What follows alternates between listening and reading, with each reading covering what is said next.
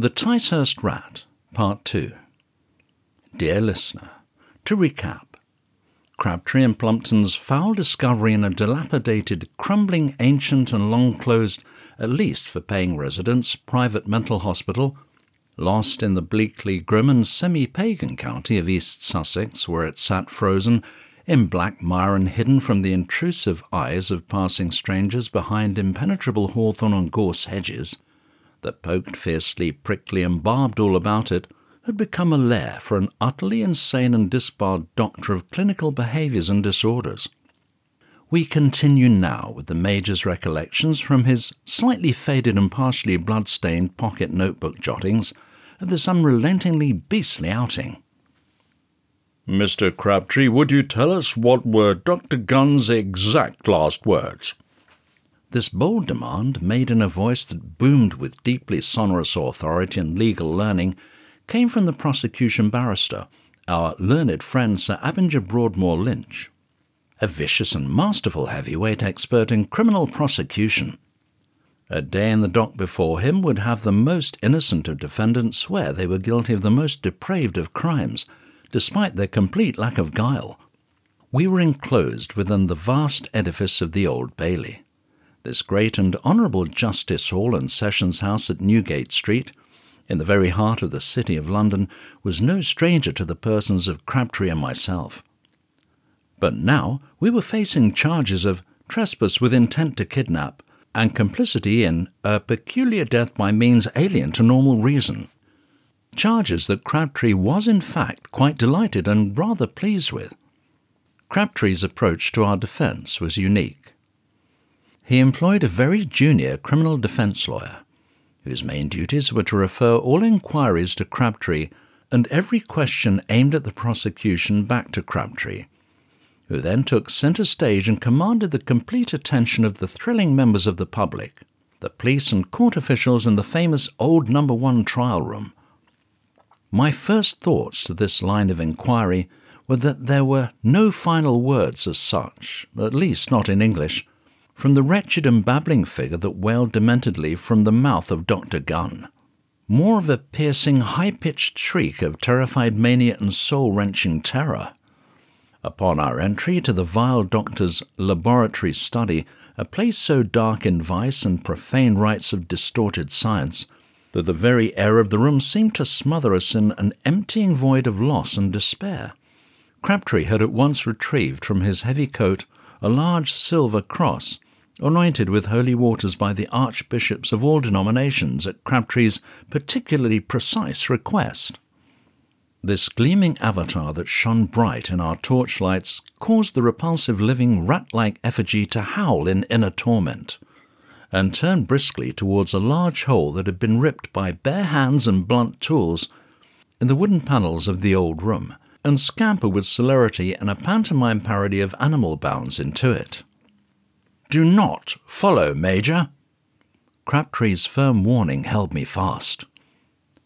But the blasted thing is escaping. This odious creature needs putting down.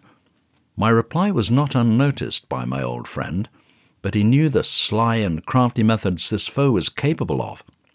This way, Major. We will catch him in the hall and with torchlight beams knifing like searchlights through the dusted air of the chill, Tartarian confines of the madhouse's corridors, we arrived in the vast great hall, our footsteps hard echoed against the distant walls. There, hold fast, Plumpton, unless you want to lose your head. This new caution was fully qualified. Just visible in the light from our beams and the now brighter illumination that glowed white and cold from the low half moon, throwing cheeseboard shapes of white and black patchwork within the barren vestibule, we could make out the shape of a crudely hammered together wooden frame. Around it, a system of what appeared to be coiled springs of thick wire. We need some bait, Major. This should suffice.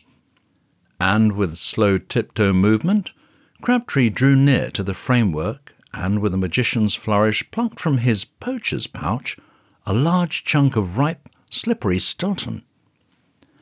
And, with a deft, slow, graceful placement, laid it just in front of a newly apparent in the yellowing light, hard sharpened sliver of crudely erected iron fencing. Then from the distant upper floor came a high, brittle voice, barely comprehensible as that of a man.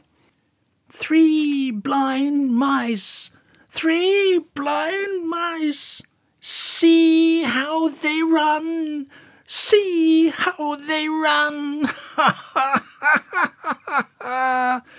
they all ran after the farmer's wife who cut off their tails with a carving knife. Did you ever see such a sight in your life as three blind mice? The now wildly spinning and insanely capering figure of Dr. Gunn burst into sight as he shot out of a hole at the top of the great staircase. I smell blood! I smell cheese! He squeaked at an ear piercing level that caused fingernails on a chalkboard sensations to crawl down my spine. Crabtree was of firmer stuff. His Zen like stature remained stock still before the crazed, squealing maniac that hopped in fury and chomping teeth at the edge of the top stair. The creature twitched its ridiculous imitation rat nose, fingered its now broken wiry whiskers, and, with a final quivering chomp of its bizarre false teeth, leapt down in a bound to the Stilton that lay bathed in a pool of gentle white moonlight. The moment of Gunn's death will remain fixed forever in my mind's eye until my dying day. The wretched man landed on the cracked old floorboards with a slap that sent up a cloud of dust and fallen cobwebs. He rolled over once, then hurled himself towards the stinking ooze of the Stilton. At that last moment, I saw in the terror filled panic in his eyes his knowledge of his error. As he greedily grabbed the bait, the framework above him burst with shocking speed into grimly violent action. The wire springs with a whipping slash released their pent up energies, and with a shuddering snap, Gunn was sliced in two by his own barbaric mantrap. The Stilton still chomped tightly between his now smashed false teeth as his torso twitched once. Good Lord, Crabtree, the fowler is caught in his own net. Aptly put, Major. I fear, though, there are yet bigger and even more deadly vermin behind this small rodent we have had the pleasure of ridding the larger community of. We must head back to Chiswick. The night is coming on, and I have in the back of my mind the recipe for a new and highly stimulating cordial preparation I wish to trial on you if I may be so bold to consider you a guinea pig. This was Crabtree at his best, a malignant and lunatic adversary dead at his feet, yet his creative drinking regime unperturbed. So, with a last look at the pieces of Dr. Gunn, we turned Chiswickwards and left Ticehurst and its abominable asylum.